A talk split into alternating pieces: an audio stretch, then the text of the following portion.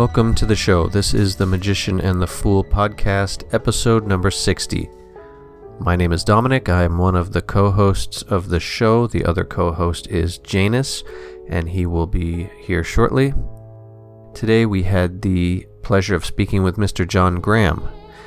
Jon is the acquisitions editor for Inner Traditions, and he's been doing that for quite a few decades, I believe. He is also a translator, I would also say an artist, and probably an esotericist, mystic. I don't want to put words in his mouth, but that's the impression I get. Definitely an interesting character with a very colorful past and a lot of wisdom and perspective. Before we jump into the episode, we just want to say thank you to our Patreon supporters. I say it every time, but it's true. Without the support of our Patreon members, it would be very difficult to keep the show running, as there are some underlying costs to doing this sort of thing. If you would like to partner with us and ensure that this experiment continues, please feel free to go over to Patreon and do what you can. We dedicate this to Hermes and Asclepius. May any merits that we accumulate doing this work be distributed to all sentient beings so that they, together with us, may equally realize awakening.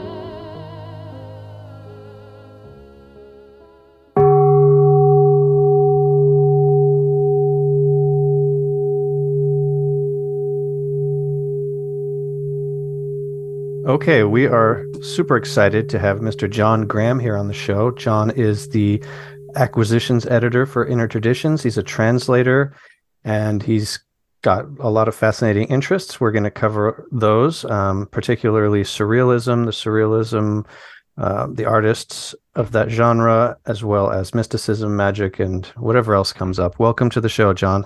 Thanks for having me. I'm looking forward to this conversation. Yeah, glad to have you here. Absolutely. So, as we always do, maybe let's start off, if you don't mind, with a little bit about yourself, um, your background, and then maybe let's veer into more specific focus of how you got interested in surrealism, and and we'll go from there. Well, I've had fairly uh, wide variety of of trades in my life before I became, you know, involved with the publishing industry. I was a bookseller before this, but uh, I've also worked for a circus, uh, worked as a bike messenger in New York and San Francisco. Still have back pains from my uh, attempts to ride up Bush Street on a bike in San Francisco. but, uh, you know, about 20 some odd years ago, I was. Uh, I'd done a translation for Inner Traditions, and then I was doing readers' reports because they were getting a lot of uh, uh, books from French publishers, that they had no one here that could read them. So I would read them and tell them what I thought. And a position for an editor came up, and uh, I was invited to apply. And uh, it turned out that I was able to function much more beneficially as a as acquiring works is I hadn't really been a defined position until I got here. So, but you know, my own interests parallel that in book selling and in uh, uh, working in the publishing industry. I became interested in surrealism years ago as a uh, rebellious youth, and I discovered, uh, I think it was Nadeau's History of Surrealism, and you know, poetry is a debacle of the intellect. It can be nothing but. And I'm like, this is the stuff. And I discovered Rimbaud and Lautréamont, uh, people like that. And that was like, that was my uh, uh, major influence as a teenager. And as I experienced, as I got more and more familiar with what surrealism was doing, it opened up the the uh, esoteric world to me. That I saw more and more confluences, not just you know analogy, you know, mystical analogy, poetic analogy in the surrealist sense, are you know identical. I mean, the surrealists abandoned the metaphysical aspect, the idea of another world that is key to the idea of mystical correspondences.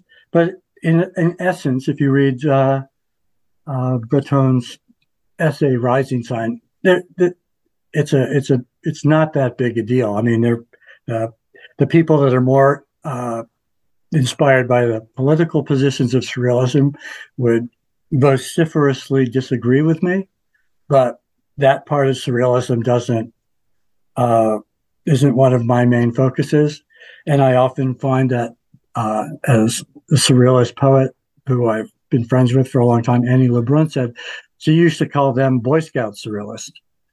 They're the ones that were addicted to uh, you know heady sensations and you know the idea of postponing you know all their disappointments were always going to be resolved tomorrow. And she and her uh, husband Radovan Ivsic in the 70s after the dissolution of the French Surrealist group started a their own edition called Edition Maintenant, which is means now, and it was taken from Arthur Cravan, who was uh, one of those eccentric figures at the turn of the century in France who came over. And I'm Oscar Wilde's nephew. I'm a boxer. Uh, he was uh, had a relationship with uh, the poet Mina Loy, and then he disappeared. So somehow sailing from Veracruz, he was supposed to go somewhere in South America. And no, he's never heard from again. But he was a larger than life figure, kind of like Alfred Jarry.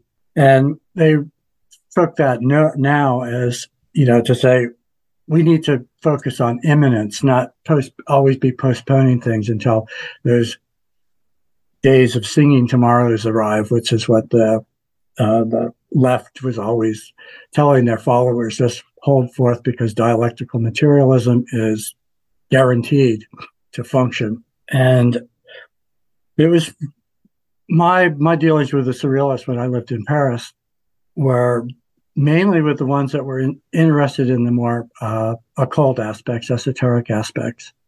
I mean, it was an interesting time. The, the group had broken up in 69. So it was like all these different factions. And when were you there? I, I, well, I've been in France several times. When I lived there in the 80s, uh, my wife was uh, a student at the Chambre Syndicale de Haute Couture so I was working as a messenger in New York. I'd make a lot of money because it, uh, I could just sock away a lot of money. Then I'd just go to France mm. and just stay there and do nothing but uh, artwork and write and wow. meet with surrealists. It was like idyllic. Yeah, sounds like it. You know, a major time of uh, a lot of things crystallized that. What a life, man! I'm envious. that sounds amazing.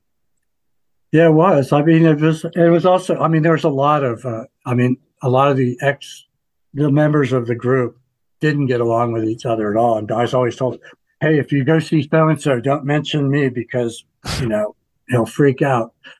And you know, little did I know when I first went there. Uh, I was friend this friend of mine, Davy Williams, who was part of the Surrealist group in uh, Birmingham, Alabama they had a journal called Glass Veil. He said, "Oh, you need to go to Jose Pierre. He's a he was an art uh, historian who was a member of the Surrealist group, and he's really funny. He's great." So I, you know, gave him a call when I got to Paris. He said, "Come on over," mm-hmm. and we were getting along famously. And I just said, "So whatever happened to so and so and so and so?" And I mentioned Annie Lebrun, and all of a sudden, this noticeable chill came in, and Annie and Radovan, who I was actually the closest with, who I became closest with, were so intransigent about things that a lot of the uh, ex surrealists who they described as running around the, the ministries trying to pick up crumbs, you know, to, to you know, finance, you know, to get a grant or mm-hmm. subsidize some sort of surrealist work, which was totally not in the spirit of surrealism. So they were they were looked at rather uh, dismally by the by the people that were trying to turn their experience of surrealism into a platform for being experts. And interesting. So let's maybe can would you mind explaining from your point of view what what is surrealism? Because it sounds like it's obviously a genre of art, but it also seems to branch into philosophy and politics. So what what's the the glue that is kind of the denominator that well gets them all together? It's funny about surrealism because the descriptions you read of it in the art books or other books are so at odds with each other, but also with what the surrealists themselves said. And the the interesting thing is that the surrealists were quite articulate about their aims.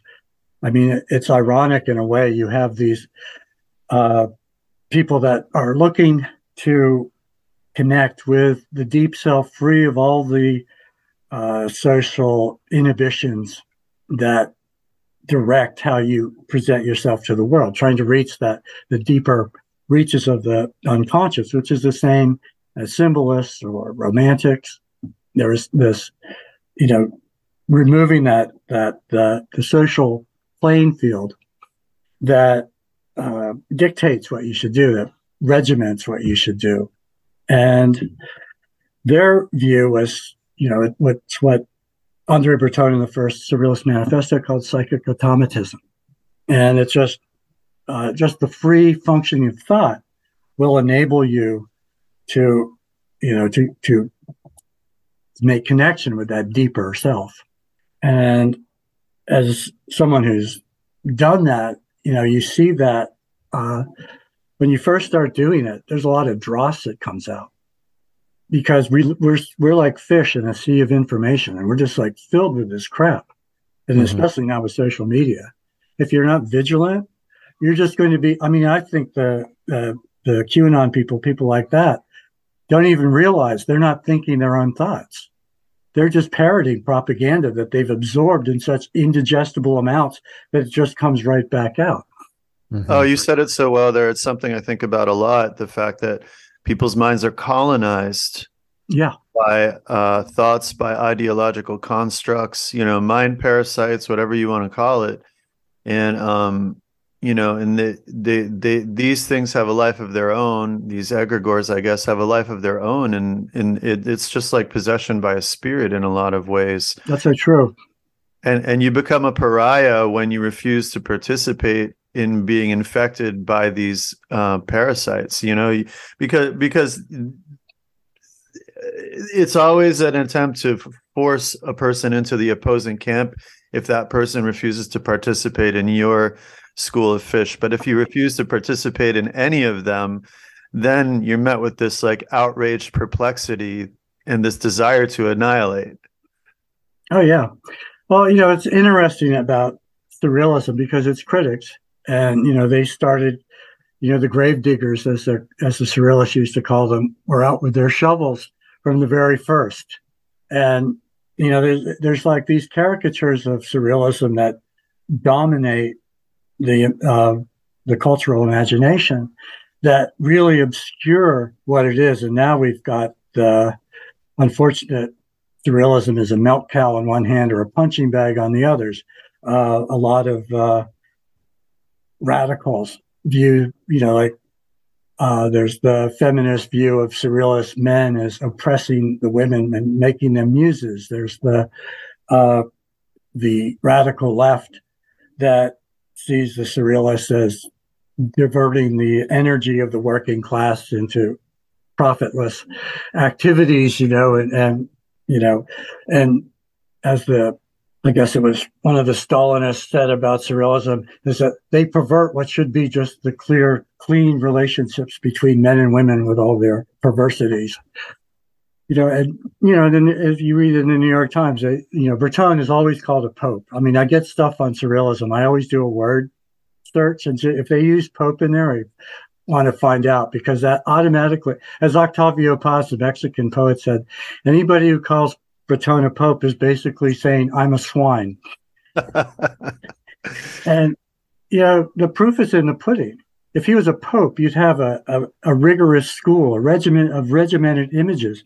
And the thing you find from all these artists, and the pictorial part of, of, of surrealism is really just one factor. There were ethnographers, there were scientists. Uh, Michel Leiris was a surrealist, went to the one of the major uh, African anthropological expositions uh, in Dakar to uh, Ethiopia with Marcel Griaule, who was the French anthropologist who discovered the uh, Dogon's understanding of Sirius before you know it was possible for any uh, technology to see it. You know, there's, there's a lot of, I mean, surrealism is just a vast subject, but you know the way you know surrealism in popular culture has come to mean something that is just so ludicrous and crazy that it just completely boggles the mind. But, One thing, hmm, I don't want to interrupt your thought. Yeah, that's right.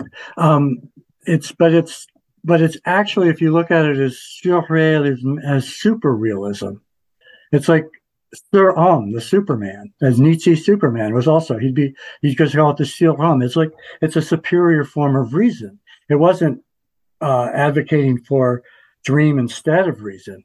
It was like it depreciated reason because reason had too strong a grip and was inhibiting people's ability to develop poetically, to develop their poetic selves.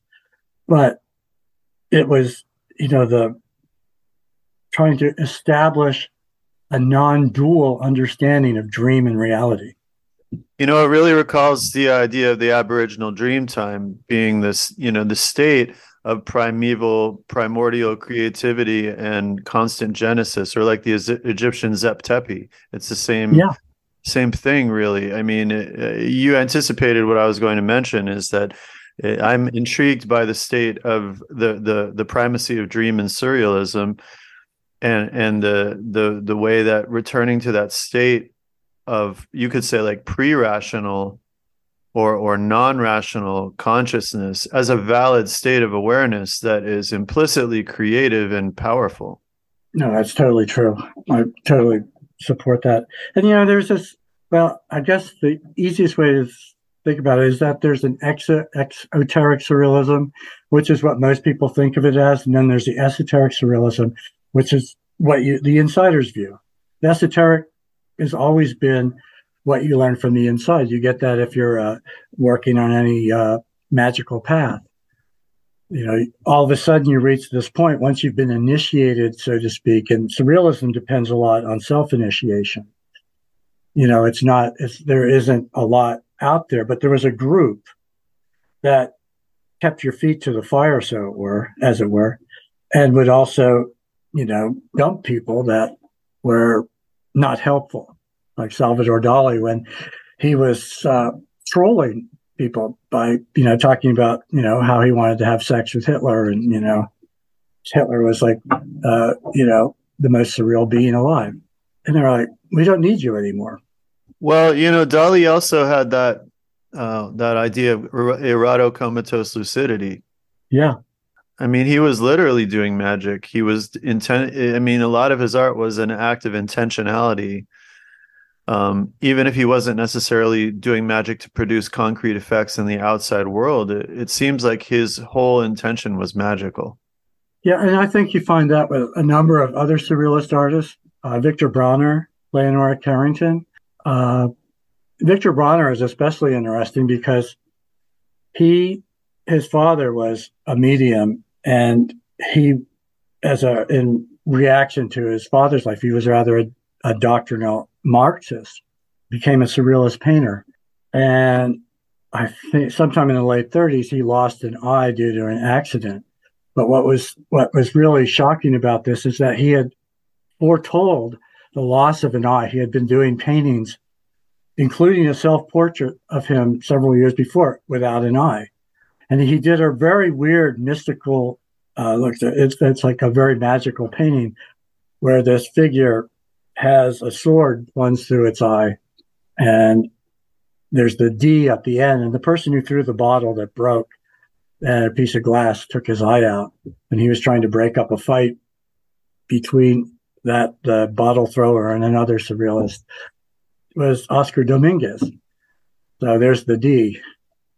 And Pierre Mabille, who was, you know, we've translated one of his books that I pushed to do it. I really hope I I was really hopeful that it would attract more attention because he's written a number of great books, including a book on egregores from pre World War II. That's quite interesting.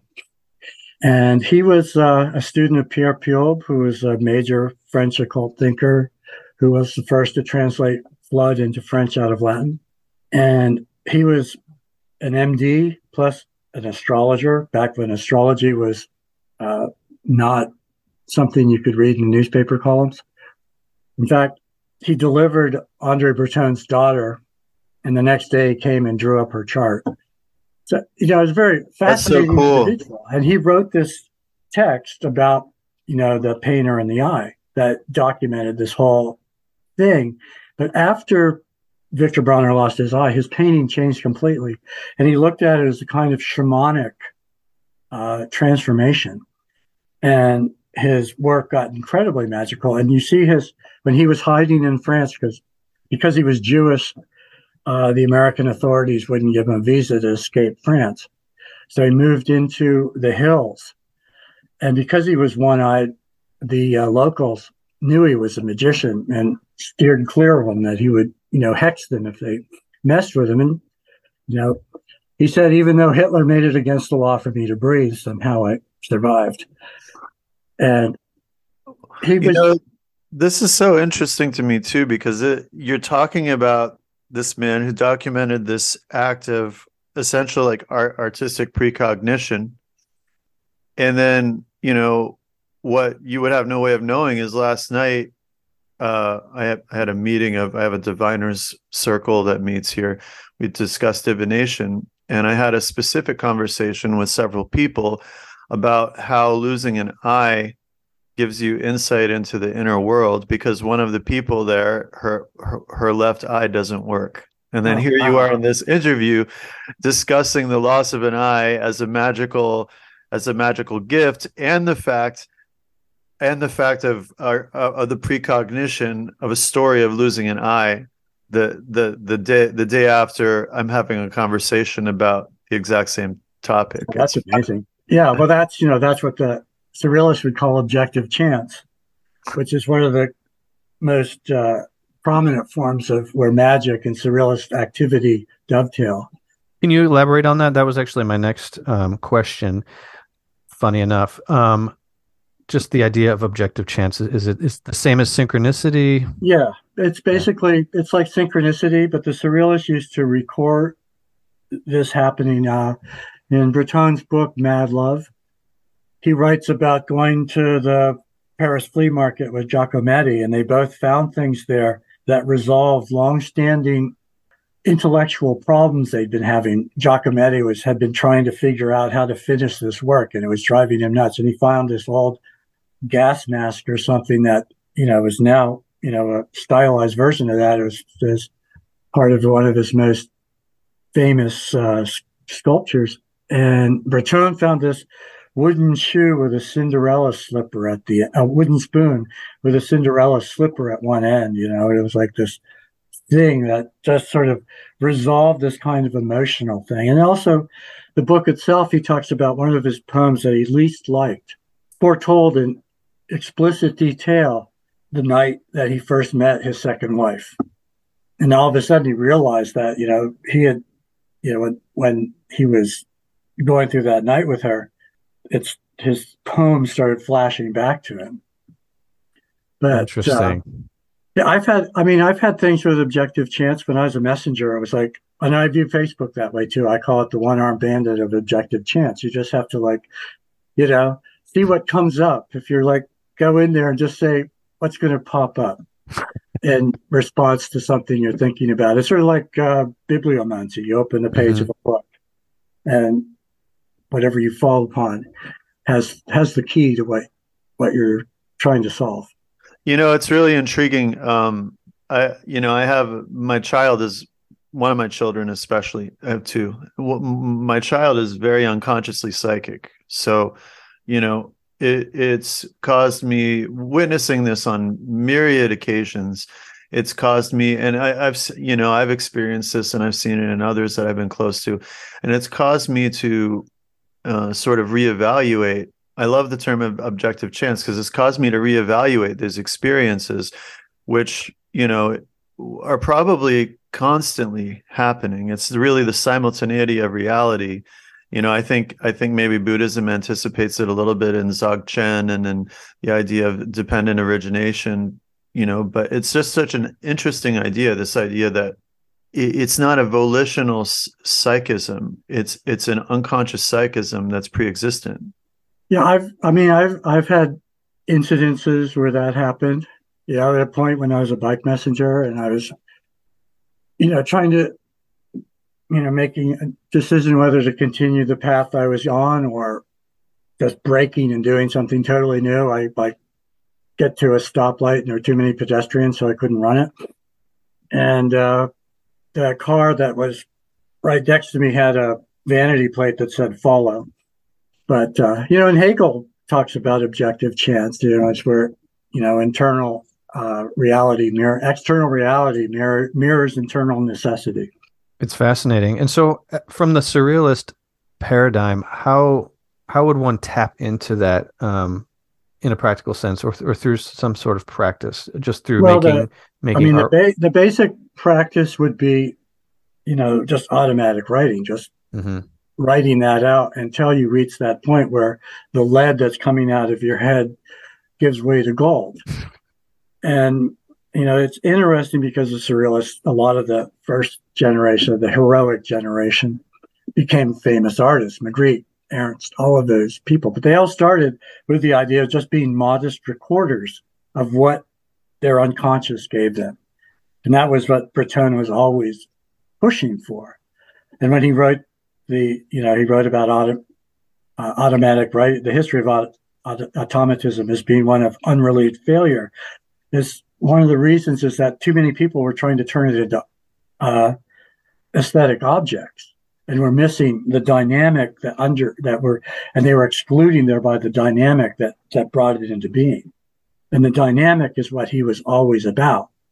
And you know you see the evolution of breton's thought you know where he was in the 20s in the first surrealist manifesto is not where he is in the third manifesto the prolegomena which all you know talks about the great invisibles and you also with surrealism, there you know different. There are many different groups. The Belgian group was very Marxist.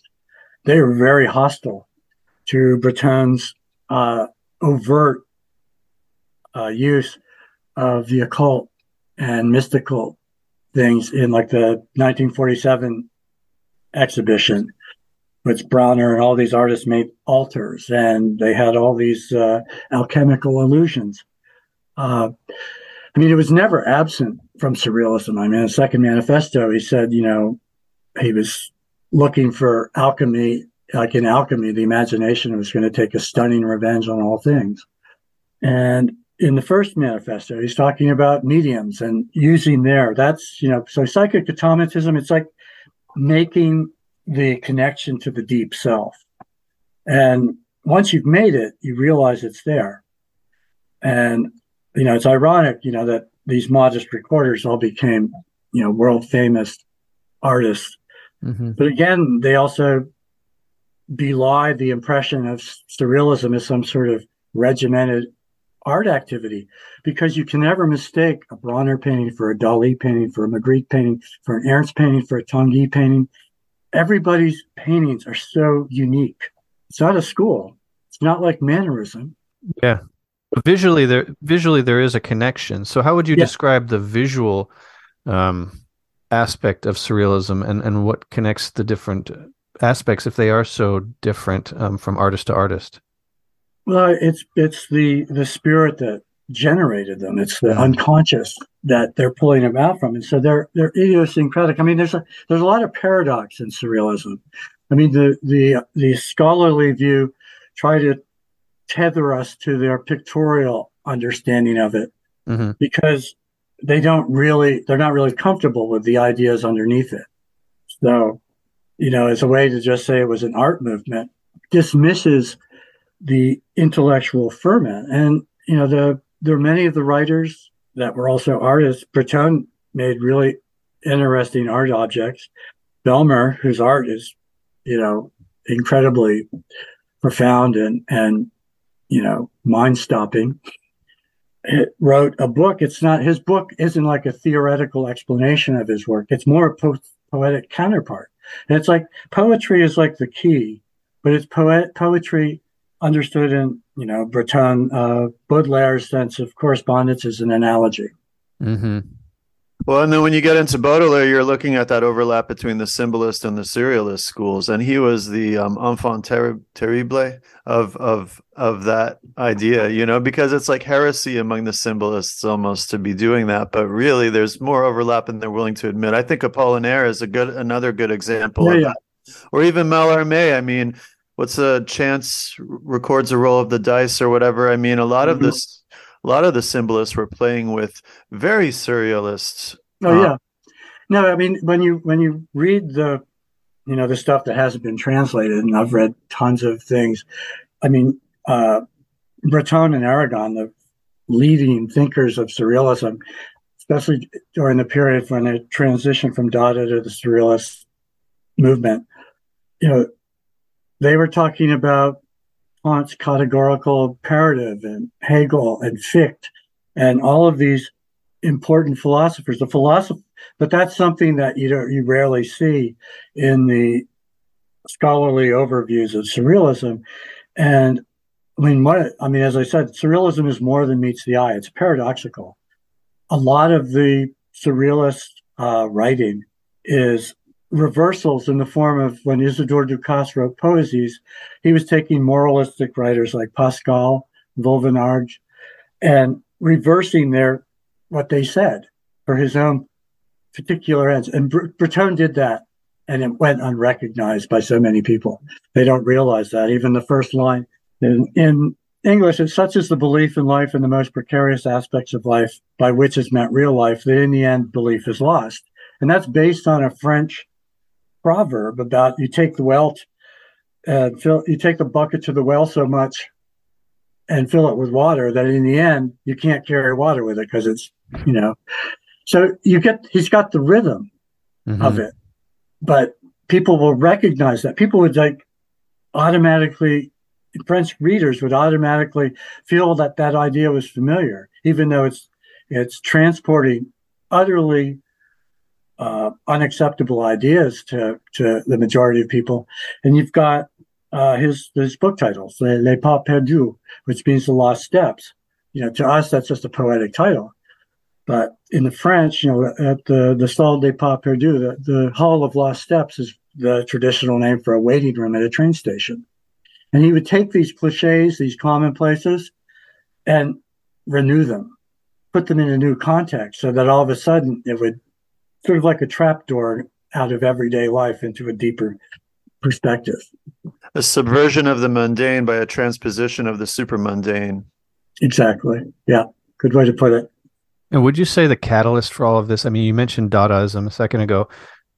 Was essentially the horrors of World War One that, that kind of set this movement off to a, to a degree that was uh, good. That's a good part. I mean, a lot of. I mean, I I don't agree that that was the sole thing. That mm-hmm. these were they would have been just, you know, happy to become respectable poets and painters if uh, mm-hmm. World War One hadn't come along. Yeah, because they were. I mean, I, it's uh, Radovan is uh, a surrealist, uh, a Franco-Croatian playwright. Uh, he used to talk about the amorous heresy that could be traced all the way back to Hermes, you know, that, and the surrealism was the latest mm. example of that. That these are ideas that are always on the fringes, always on the margins, and often violently suppressed by the Inquisitions and whatnot. And, you know, so I, I tend to feel that the war was a great Athanor, crucible for that. Mm-hmm. And they were all part of it. I mean, Paul Eluard and Max Ernst realized that they had probably been shooting at each other at one of the battles that was yeah. fought during World War One, and as a complete exposure of of uh, the hollowness of all the stated values of that of Western culture at that time, World mm-hmm. War One. You know, it can't be surpassed. I mean, it's still horrific today. Right. A, movie that just won all the Academy Awards, uh, Quiet on the Western Front. That's just relentless brutality. You know, it's like it's hard for us to imagine um, the mental uh, damage that that would cause. Uh, mm-hmm. Large picture on society, um, as well as all the the individuals involved. But one of the saving graces, as it were, in World War One, Breton uh, Jacques Vaché, who was one of his, who's I'd say his dominant influence. You know, who wasn't really a poet. He actually scorned poets, as he called them, and he was uh, a champion of humor without without without the H.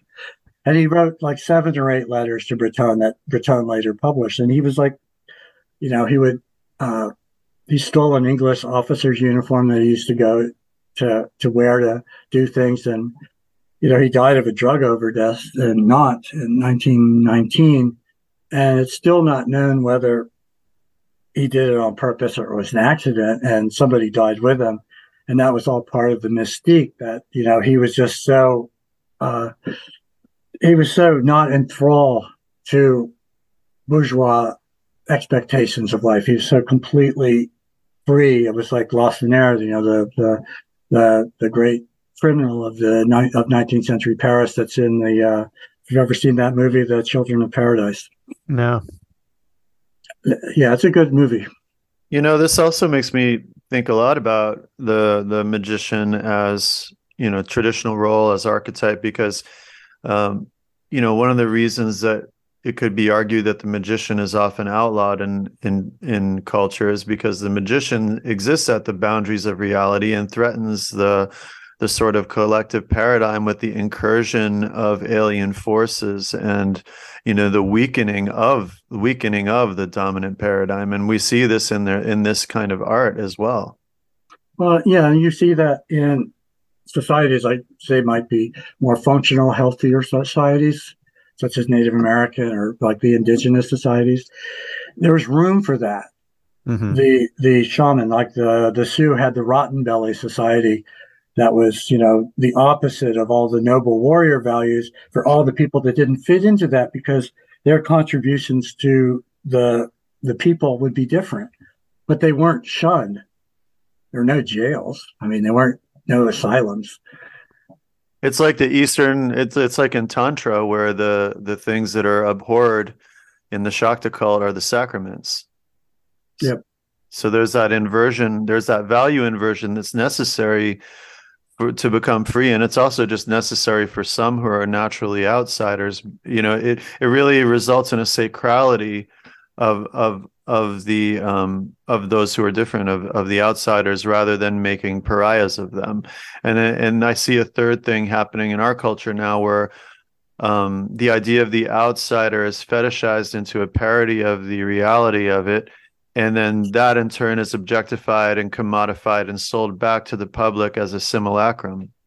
Yeah, that's what I, I wrote a preface to it, the translation of Bellmer, and I talked about the switchbacks of of modern discourse, the opaque, you know, that, that just kept adding more levels of uh, opacity at every turn, so that all that was left was the agenda. And I'm, I mean, I, I still believe that. I think that many people are incapable of really seeing writing or, or speaking as anything that can be free of an agenda, that you're just allowing the spirit within to, to speak, to express itself.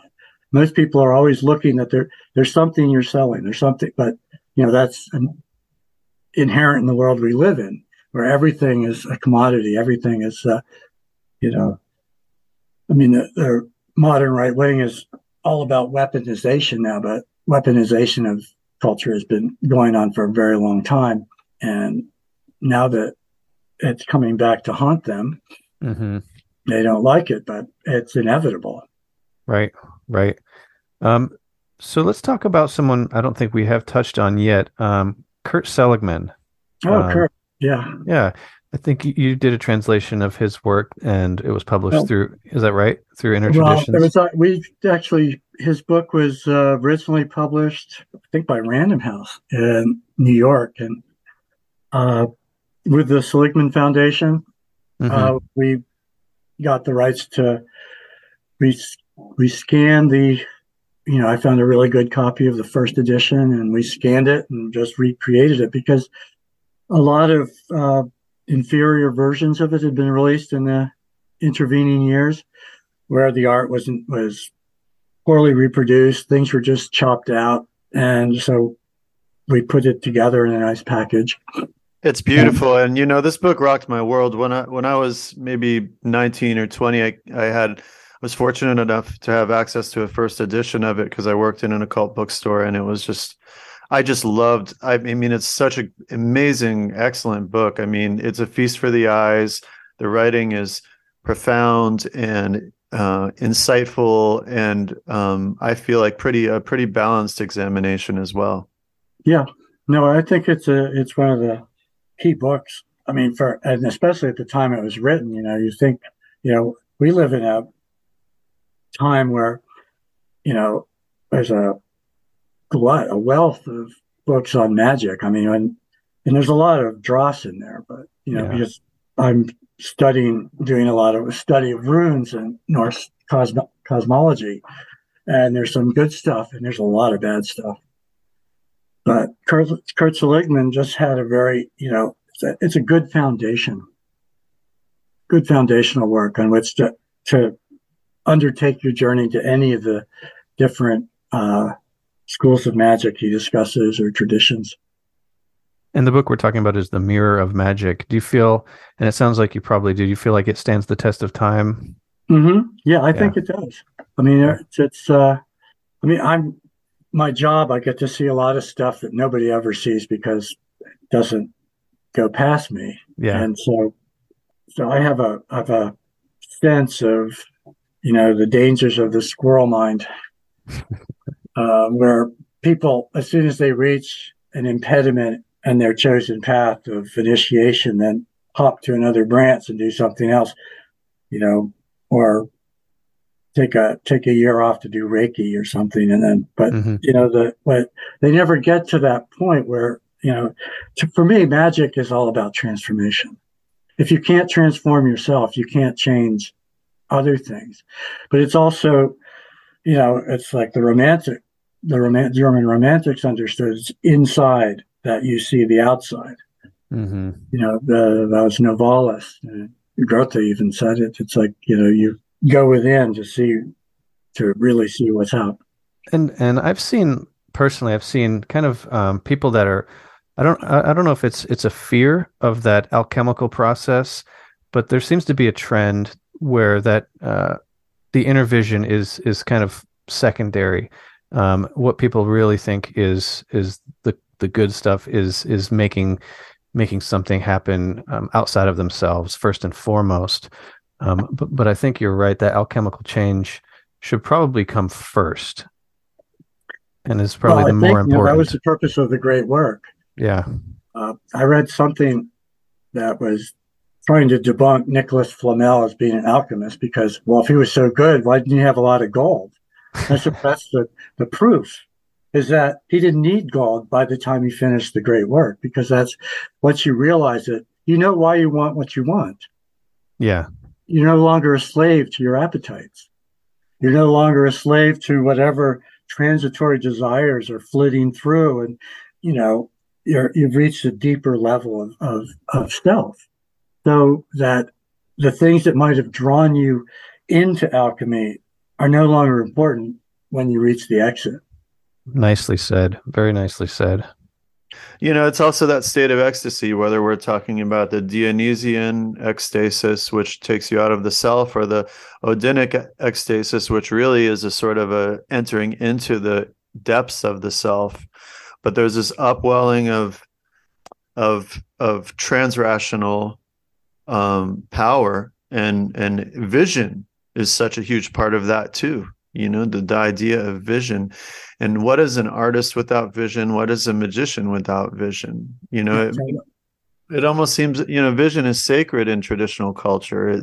You know you were talking about the lakota before and i mean you know vision is primary to to the mysteries in their culture from what i understand no i mean you couldn't be a functioning human being within that social context if you hadn't gone on a vision quest. That's how you became who you were. That's how you you grew into the person that would be you know a full member of the people.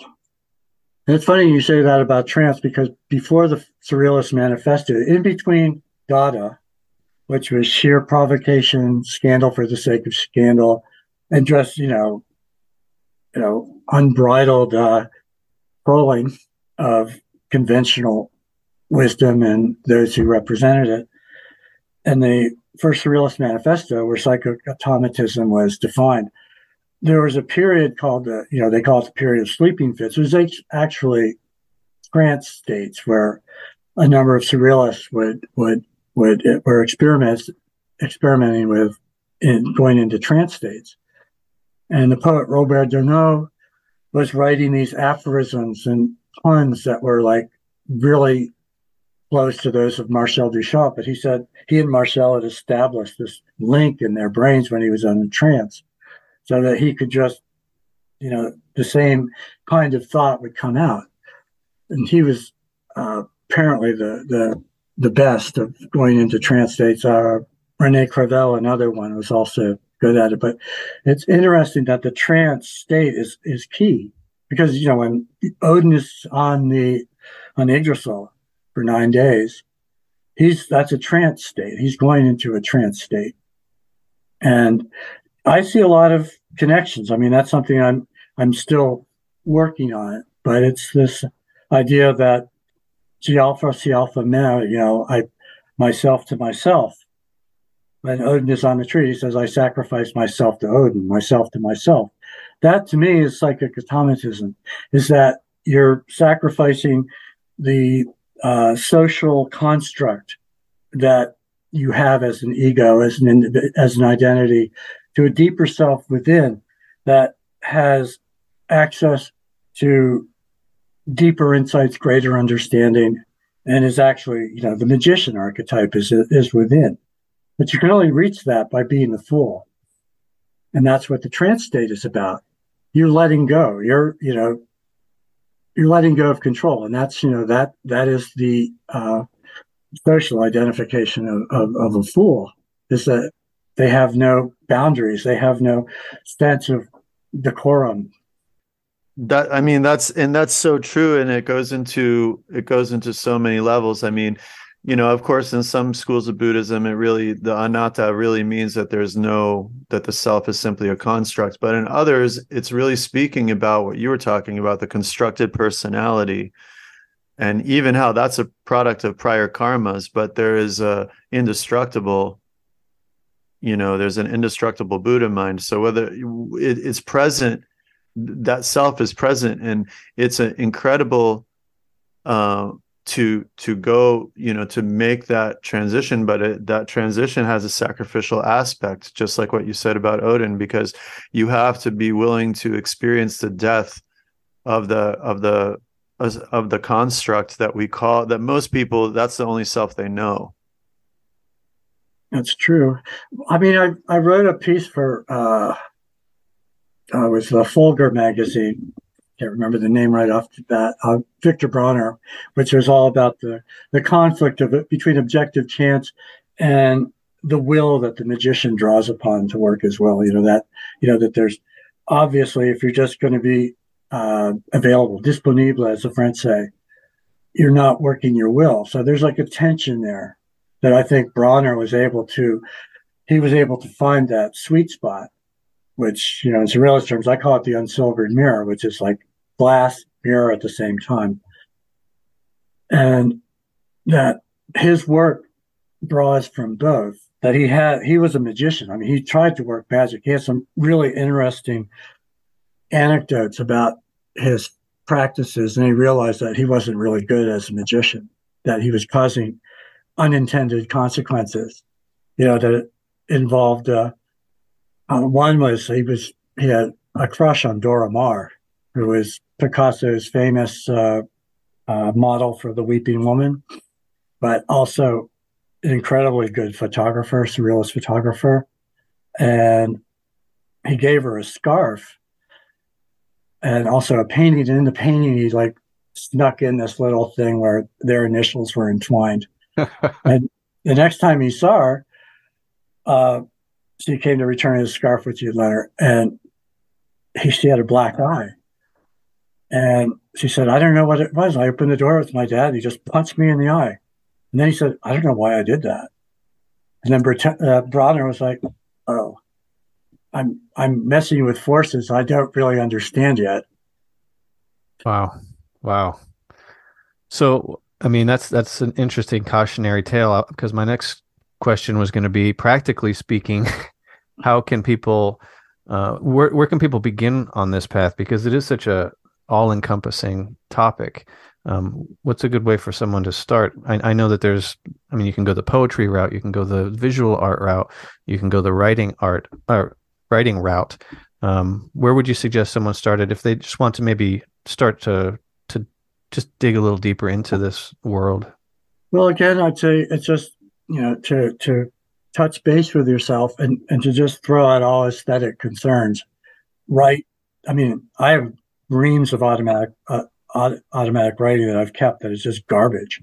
but you know, it, it enables you to just flush out stuff, and eventually you reach that deeper level. And I think it's the same for drawing. I mean, I do things now, and it's like once you reach that thing where you're not trying to create a specific uh, result. Yeah, you're not trying to uh, solicit a reaction.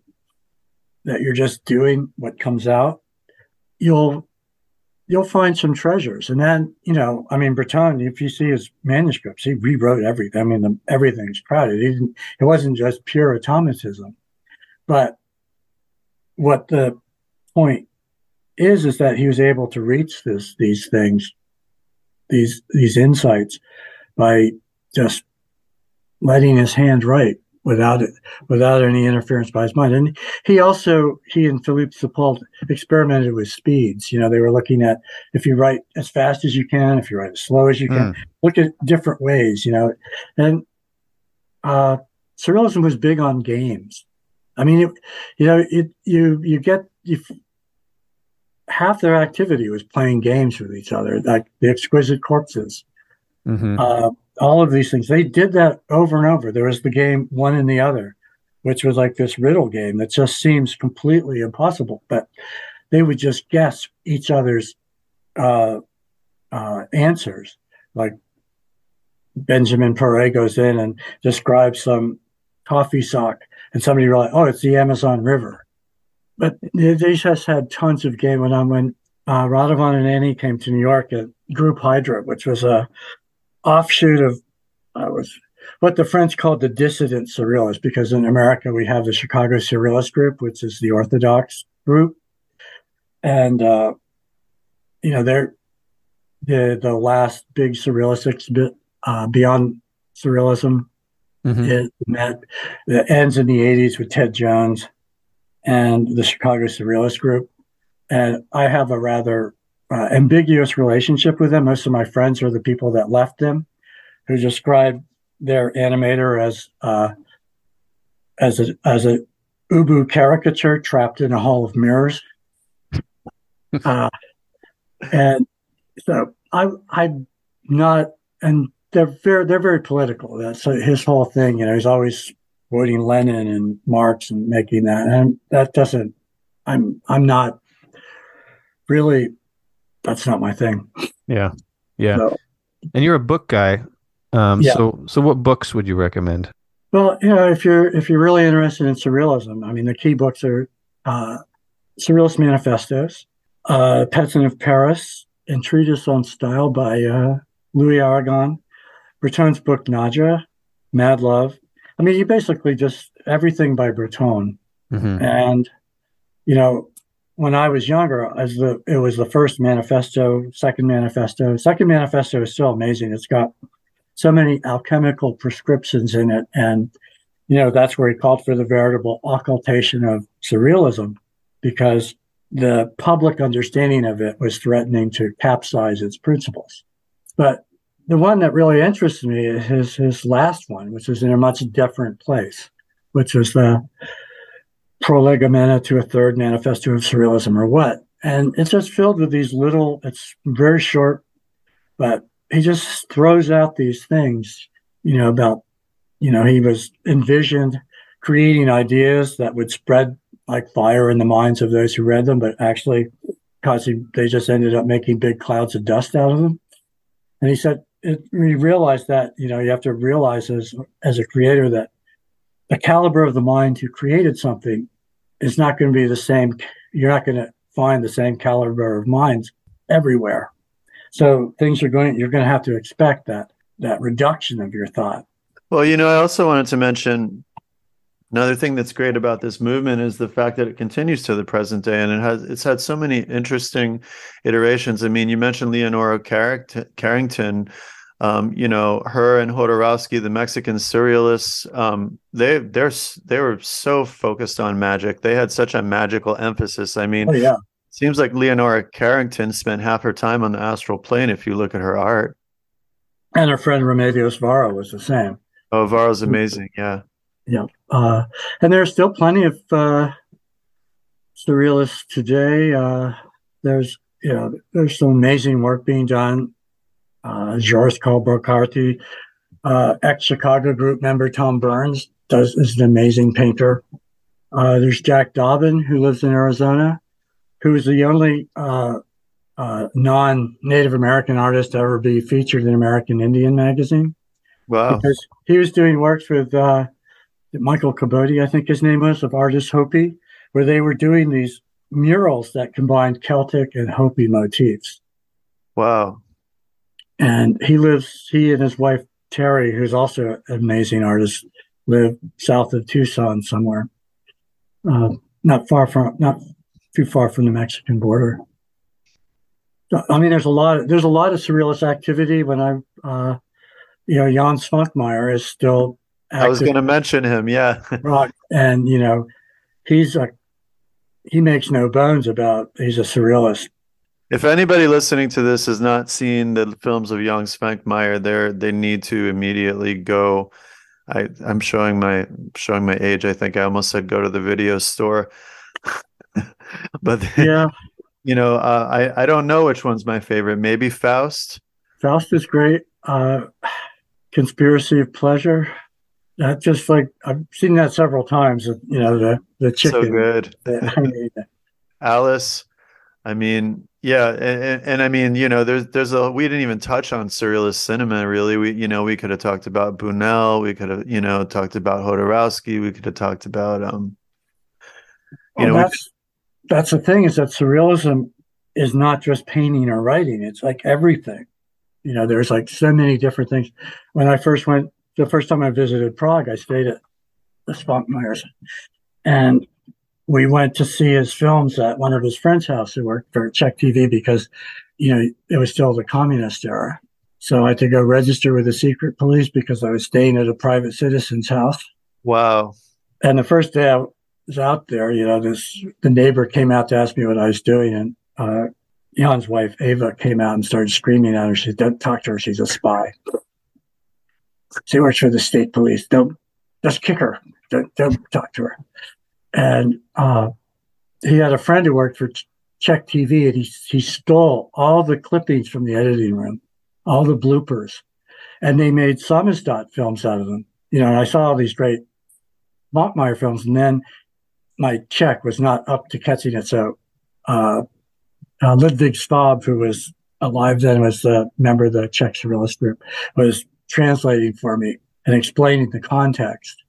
And, you know, you have these people that were like the uh, Lester Holt of Czech TV blowing their lines and then saying, well, it doesn't matter anyway. It's all lies. and there was like this morality, this guy from the secret police who was in charge of morality for the youth. So he did this whole thing for him that apparently was quite popular spread in secret throughout Prague, where it looked like he was masturbating furiously under the table while he was, you know, delivering moral prescriptions. Oh my God. but he had film cans filled with this stuff. He says it's inexhaustible. Every day they do something wrong, and I just bring it home. And that's awesome.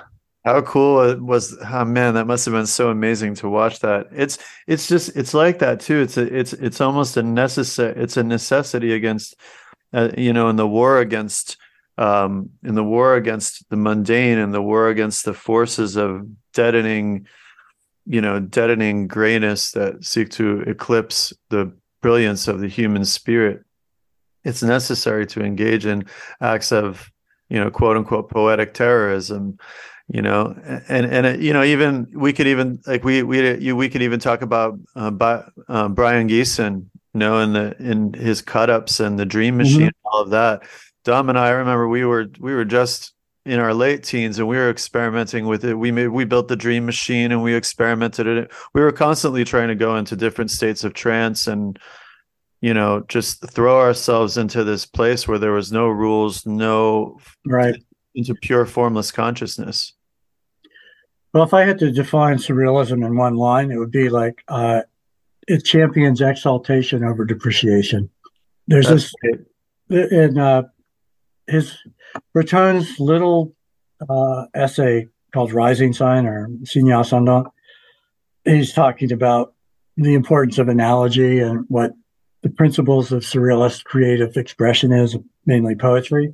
But he quotes this uh, incident from Zen where one of Basho's students said, take a red dragon hide.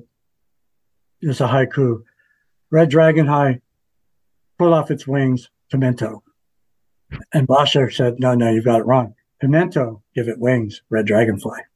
and that, you know, that's Breton's, you know, analogy for what the surrealists are all about. I think that's true. I mean, Annie Lebrun's work, uh, Radovan Ivsic's work, uh, you know, Leonora Carrington. That's, you know. Do you like Bataille? Yeah. I mean, it's funny about Bataille because when I was living in New York at the same time I was in Paris, it was when Rosalind Krauss in October and she did the L'Amour fou, L'Amour fou uh, uh, photo exhibition. And she was like, Bataille's the real surrealist. Breton is like some bourgeois, you know, cook up, you know. I got into a real argument with one of her uh, acolytes. So I was sort of persona non grata. And then I wrote, I wrote a pastiche of, you know, uh, Annie Lebrun wrote this great book about Sade. And in the magazine October, this guy named Alan Weiss wrote this uh, critique of it. That Sade was only a machine to generate text. Who is this woman saying there's lyrical uh, elements and this or that that means nothing? It's just he was just generating text. So I wrote this thing. I can't remember the title, but it was like I called him Alan White Schwartz, and you know, reverse the uh, machine to generate text, to the machine to uh, strengthen uh, passion and philosophy. That's cool. Yeah, I mean, and there you go. There, there's again a magical principle: the idea of reversion and reversal and inversion. Yep you know it, uh, whether whether it's a, a, magical act of transgressiveness by um, embracing the other or a meditative act of inverting the consciousness from projection into external form into intro introversion uh, introversion into who is it um, Milo Rigaud in in in uh, in in Milo Rigaud defined voodoo as introspection into the beyond and I, I like that. No, that's great. Really yeah, I haven't read that book in a long time. I'll City Lights. Yeah, yeah. No, I that that was one of my early finds. I mean, there's so many books I found along the way. It's like the list I have is uh, the desert island list. You know, I'd say well, I have to build a, you know, a minor Bibliothèque Nationale, a French National Library, because there's too many books that I need. I mean, my house was uh, uh, destroyed in a flood like uh, uh, 11, 12 years ago. And I didn't lose everything. And actually, one of the reasons that I didn't was that we were cut off from the world here. So FEMA and all the authorities couldn't get in. So people were just going in and rescuing all the stuff they could. As soon as the, the, the state got in, they sealed off the house because they said it was unsafe for people to go in there. but so, but I lost a lot of my library. Unfortunately, I did save mm. a hmm. lot, but uh, I, I, know that pain. I I had a I had a house fire, and I you know the the books are one of the hardest things to lose. Yep. Well, but it's funny because it's in you know I had this weird uh, displaced memory where I'd be looking for a book on the shelf, and I like, well, maybe you're just remembering it from the old house, not the new mm. house. That's torture. Think, well, if I'm looking for the book, I better get a new copy because I need it. And yeah, I do right. need books for translation. I have like, I do a lot of Claude Lecouteux translations.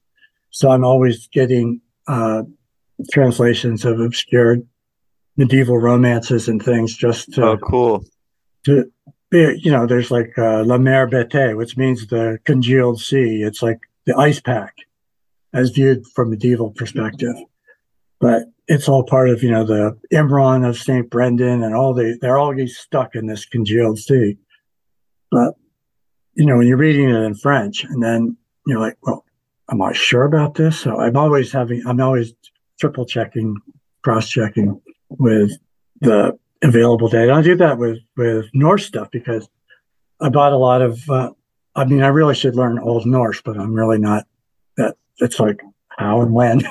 but I bought a bunch of books by Régis Boyer translations because the French translations can often pick up on things that the English translators don't. Oh, interesting.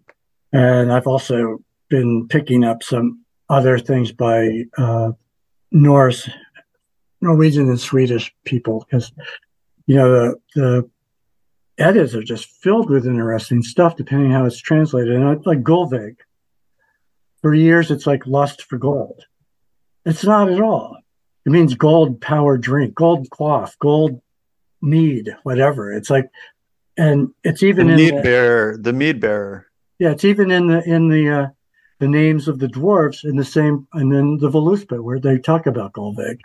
One of the dwarfs, like there's Gandalf is there, but there's also Vig, which when they bother to translate the name, they usually do quaff or you know spirits or something.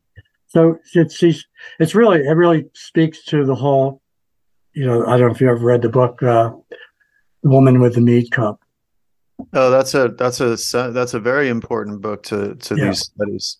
You know what's interesting to me? I was just thinking this the other day. Um, what's interesting to me is in the Eddas and the other other books. I mean, th- there is a polyvalency to the language, this deep, deep poetic substratum.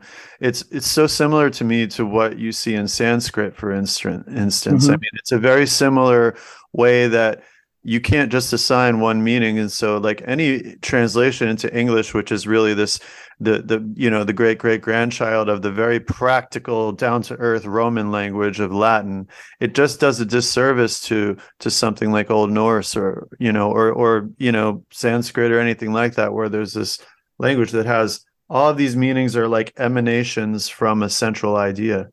No that's so true. I mean I'm, i would i mean if i had time i would love to learn norse but uh, just to be able to add my own contribution to you know, my own idiosyncratic interpretations. But you know, I have a number of people that I mean, we have uh, we publish uh, Stephen Flowers, who's got you know incredible understanding of that, and he does read Old Norse and German. You know, he's it's really helpful to be able to do that and I mean, that goes back into the consciousness thing. It's like when you're talking about trying to remember, you know, if this book was on the shelf or not. That happens with me sometimes, even with memories. I'll have a memory and I'll be like, wait a minute, was this a memory of something that happened in waking life? Or is this a memory of something that happened to me in a dream? Or is this the memory of a memory I had in a dream? Absolutely. No, I've had that too. I mean, I mean that the the thing with the flood was, you know, pretty powerful, but that was one of the things where I really had a, I mean, a mystical thing because I was in the house when it collapsed. It wasn't flooded so much as that the house, the ground underneath the house was was torn out by the water, so the house fell over. Wow! And um, Jeez. my daughters were like, "The cats are still in the house." So my wife and I went in, and she just left with the second cat, who just popped up out of nowhere. I'd been like, I mean, it's one of those what if situations because like a minute before I was on the third floor looking for the cat. Then I went down. I don't know where he is, and there it was. And she grabbed him and she's like, "Let's get out of here." And I spotted this bag that I had put all our paper, important papers in, and I went to grab it, and it was like a step away from the front door. And the next thing I knew, I was like, the the house fell over. It was like all those beams were breaking like rifle wow. shots. And you know, when I came to, because it it was like this it overrode my senses. Just to, it was so such a radical event.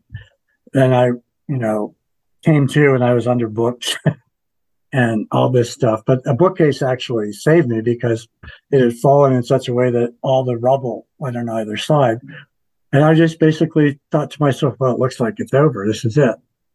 And I, like the water's coming in, and I'm like, and then I just felt this really profound sense of peace that I've never really felt in any other situation.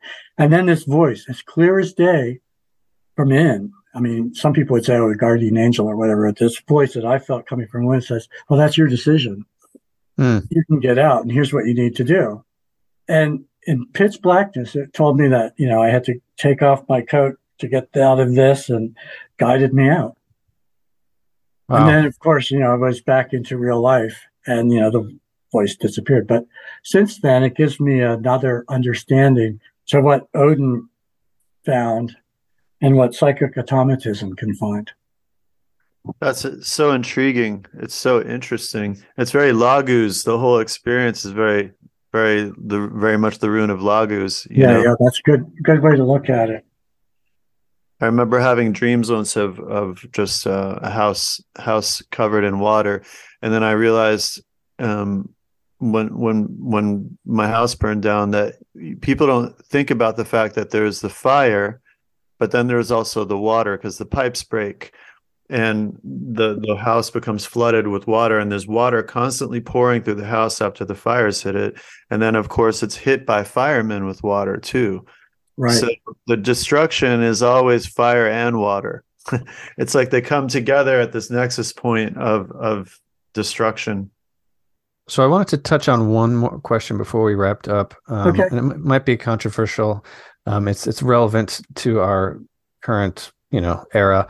Um, so we had touched on AI earlier before we started recording, and I was wondering um, if you think that there's any benefit to AI, at least visual art, um, and to kind of set that up, I'd like to ask maybe with surrealism is is it um, more to the benefit of the artist the the art itself, or is it to the viewer, or is it equally beneficial?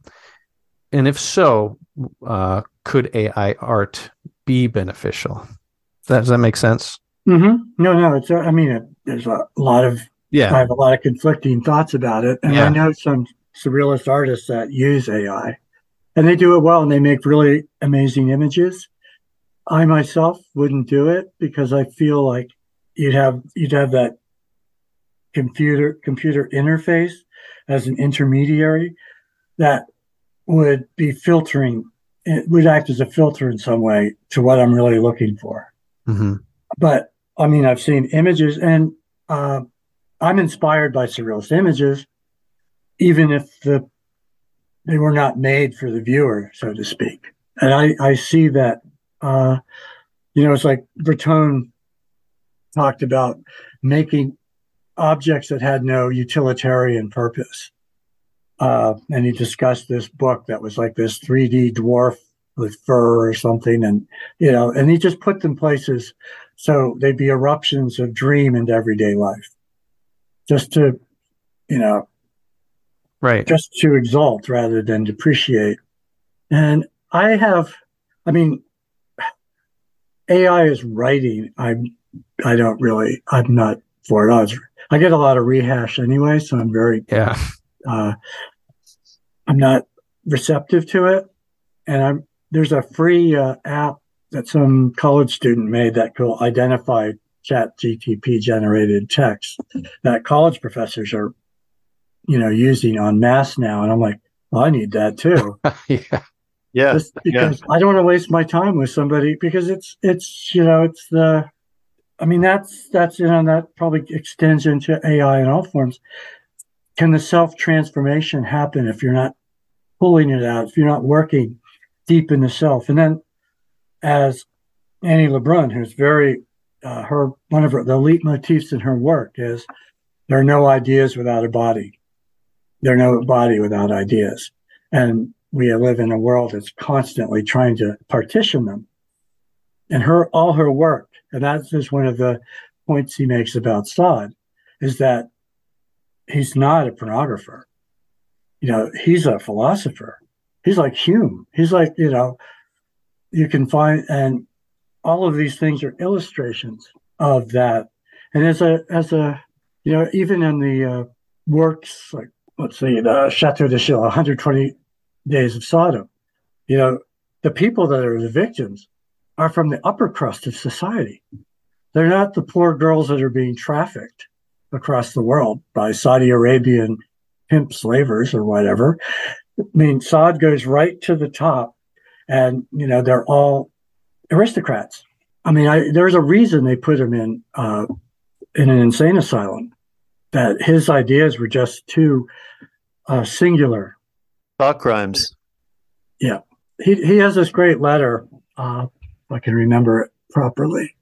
But basically, he's saying, you know, my thought is what defines me, and you know, people are. I was in response to his wife. If you just like not try to force your thinking onto others. He said, My thinking hasn't caused me any problems at all. I'm very happy with what I think. It's what other people think that's responsible for my misfortune. well, you know, it's funny about this.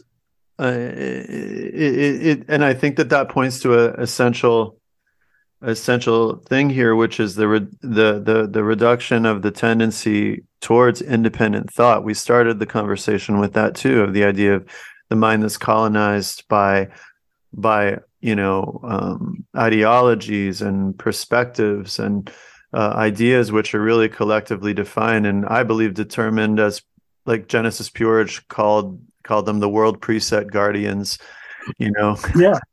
You know and I th- I see in um, virtual reality an artificial astral plane, you know, and I I see in um, AI art there's artificial art in in things like the chat GPT this artificial thought and it, it's the illusion the simulacrum which is becoming a substitute for genuine experience and it's, it's taking people further out into the realm of the senses while at the same time paralyzing their agency. Sums it up nicely.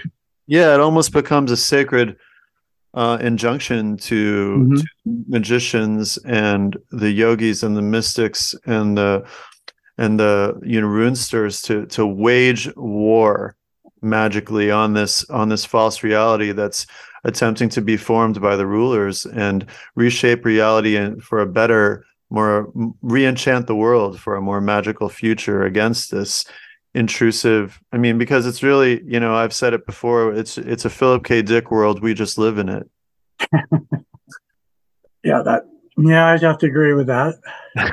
It's getting scary how accurate his predictions are becoming. I mean mm-hmm. you i'm a i'm a huge fan of his books and it's like things that weren't true 20 years ago when i was reading his stories are now becoming true.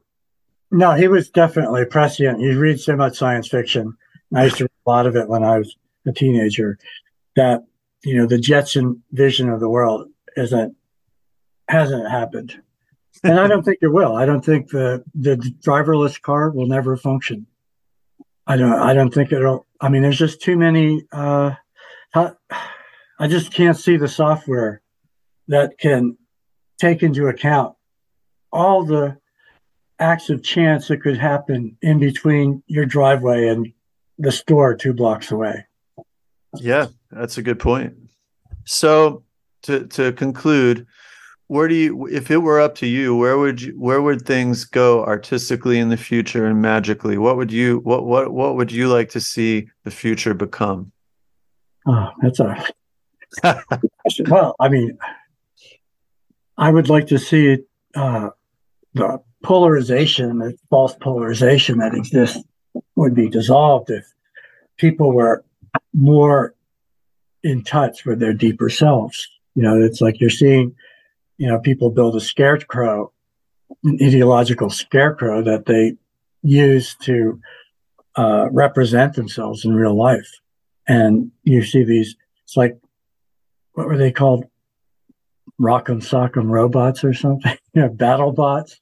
Only it's like these, you know, these, this pastiche of ideas that are constantly changing in response to whatever is, is currently popular. And there's no memory left. I look at it, actually, that that's actually where I want to go. It's like we're living in a time of Hugin without Munin. And it doesn't work. That's what social media is. There's no Munin.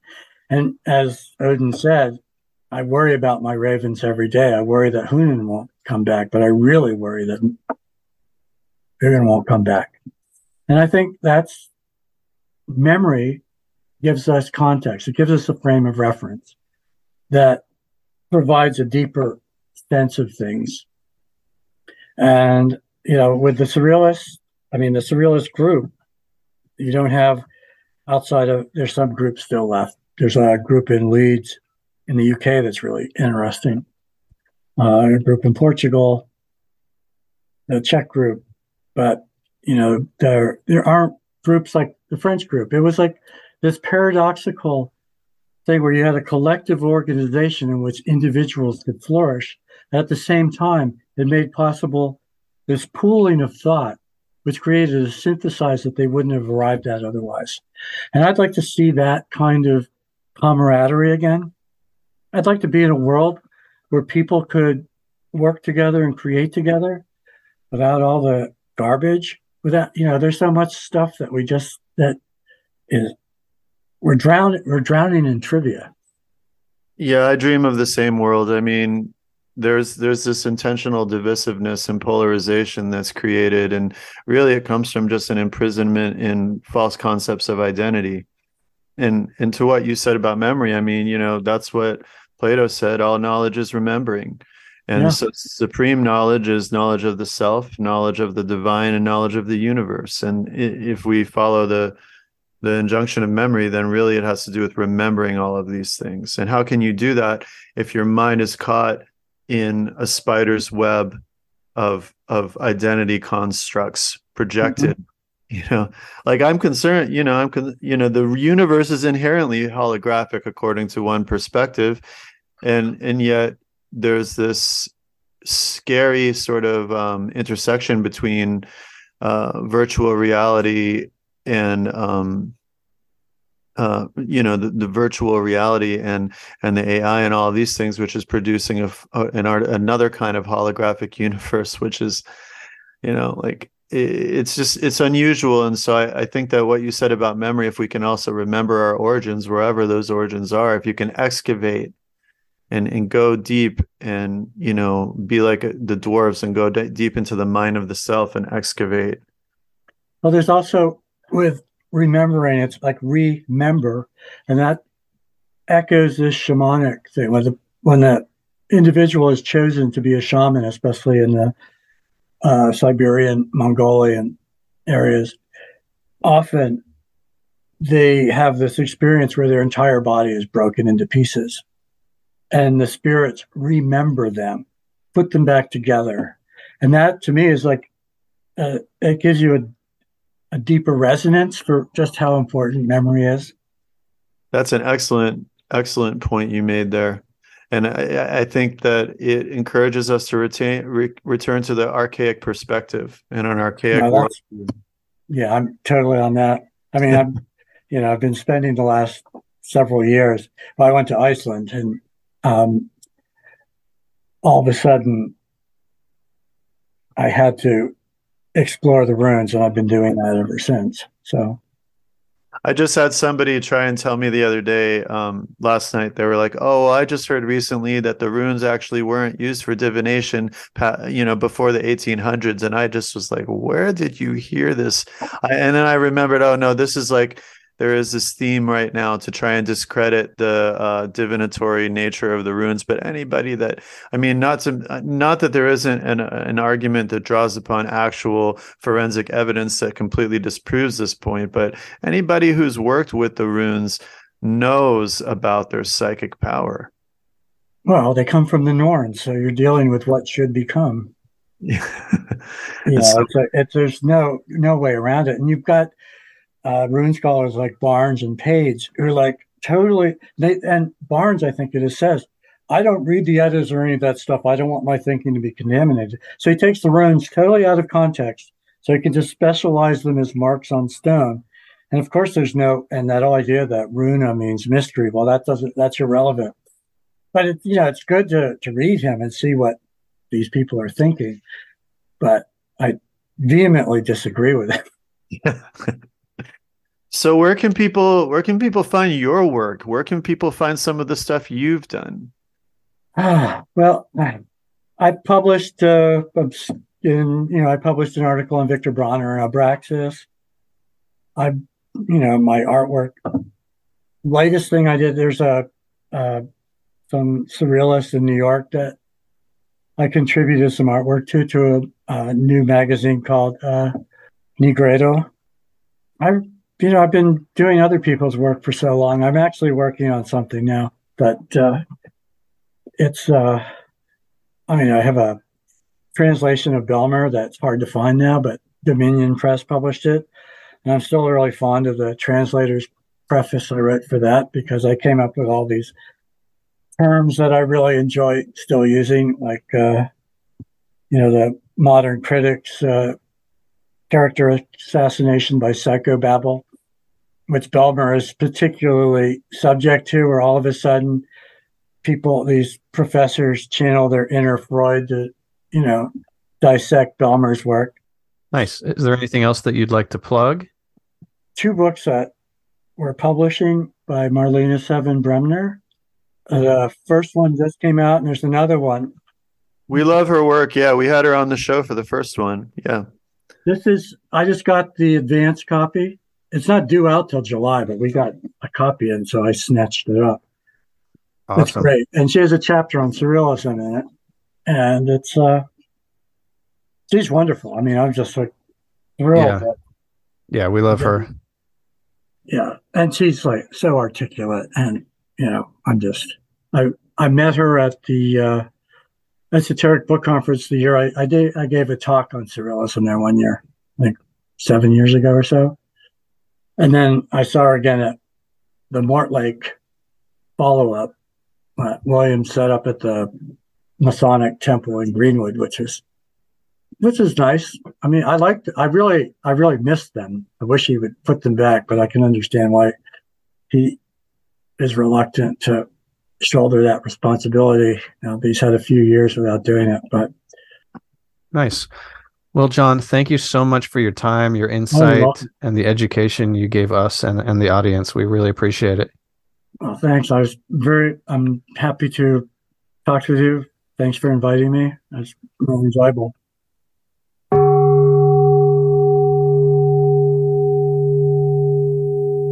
Okay, that was Jon Graham with an interesting conversation about surrealism and esotericism.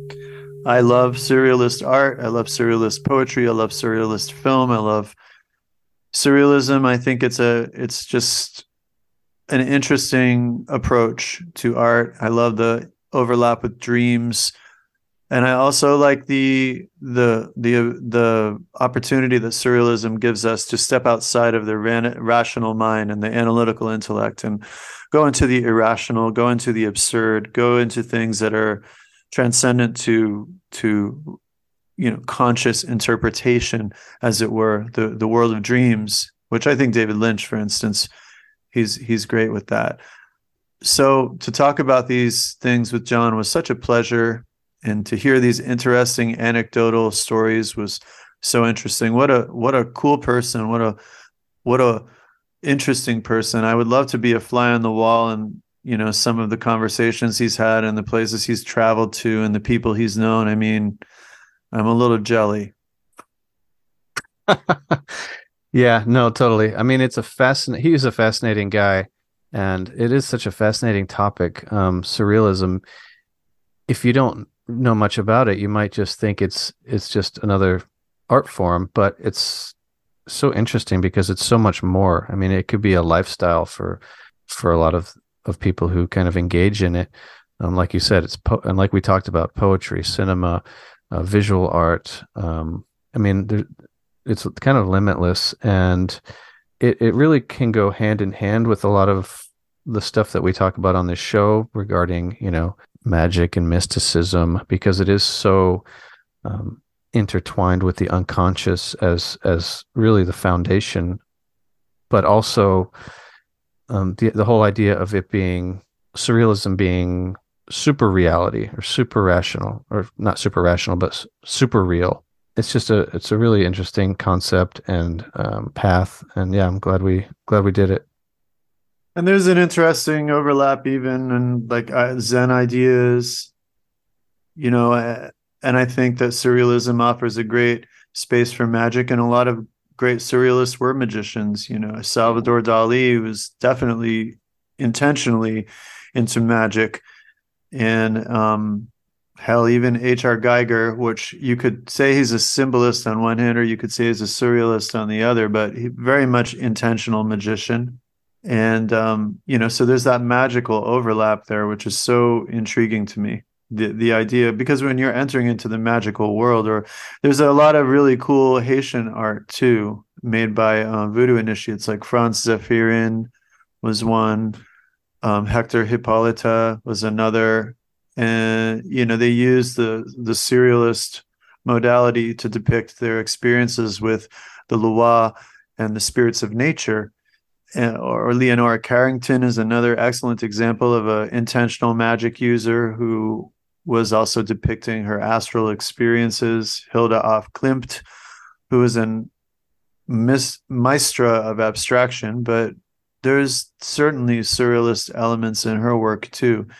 And the overlap between the symbolist movement and the surrealist movement is one that I always find uh, just endlessly inspiring. I mean, I can read a volume volume of Apollinaire and Mallarmé and and be very satisfied with the overlap and the the sort of common ground as well as the divergences. I think it's nice. It's like with the symbolist you're entering into a symbolic awareness and and a sort of a sort of intuitive cognizing but with the surrealist you're entering into a sort of dream state where where you're no longer cognizing at all really you could say but you're you're moving through things in a sort of almost abstract way but of course there are always going to be symbols as is you know obviously evident in you know dream work and stuff it it dreams are, are surreal, but they're also symbolic. So there is a real blurred line there yeah, for well sure. Said. Well said. So book-wise, what do you have for us this week? Okay, so um, this is actually one of the most interesting and engrossing books I've I've read in a long time. It, uh, in the prologue, the author writes, um, I will be analyzing a collection of ancient texts that claim to reveal the true nature of reality and describe a way towards liberation from mental delusion. So, uh, sounds very interesting to me. The title is Hermetic Spirituality and the Historical Imagination Altered States of Knowledge in Late Antiquity by uh, Wouter Hanegraaff. It's it's a really great book. Essentially, it's a, a commentary and an exploration of the uh, the ideas, concepts, techniques found in the Corpus Hermeticum. Um, it's a a very scholarly journey into the heart of the Hermetica, but not in a, a tedious or bland way. Um, it's written in a style that's engaging and entertaining. Um, and while it is scholarly, scholarly, there is a lot of uh, speculation that he makes in the book, which is which is totally fine. Um, you know, it's all very well informed and, and rational you know, in the book, he helps establish a very believable and viable context for for the period, uh, a context for the people who composed it and those who followed the, the, doctrines outlined within it. He makes a compelling argument for, for instance, for Iamblichus as well as uh, Zosimos. As being likely initiates in uh, Hermeticism, uh, found, you know, as found in Greco-Roman Egypt. He describes like a very likely congregational and priestly structure for the practice, which is at its core very Egyptian, but also um, undeniably informed and infused by the you know ethnic influences that were uh, inescapable in this time and place. You know, I was, I was really impressed with this work, um, especially how deeply Wouter goes um, with his analyzing and exploration.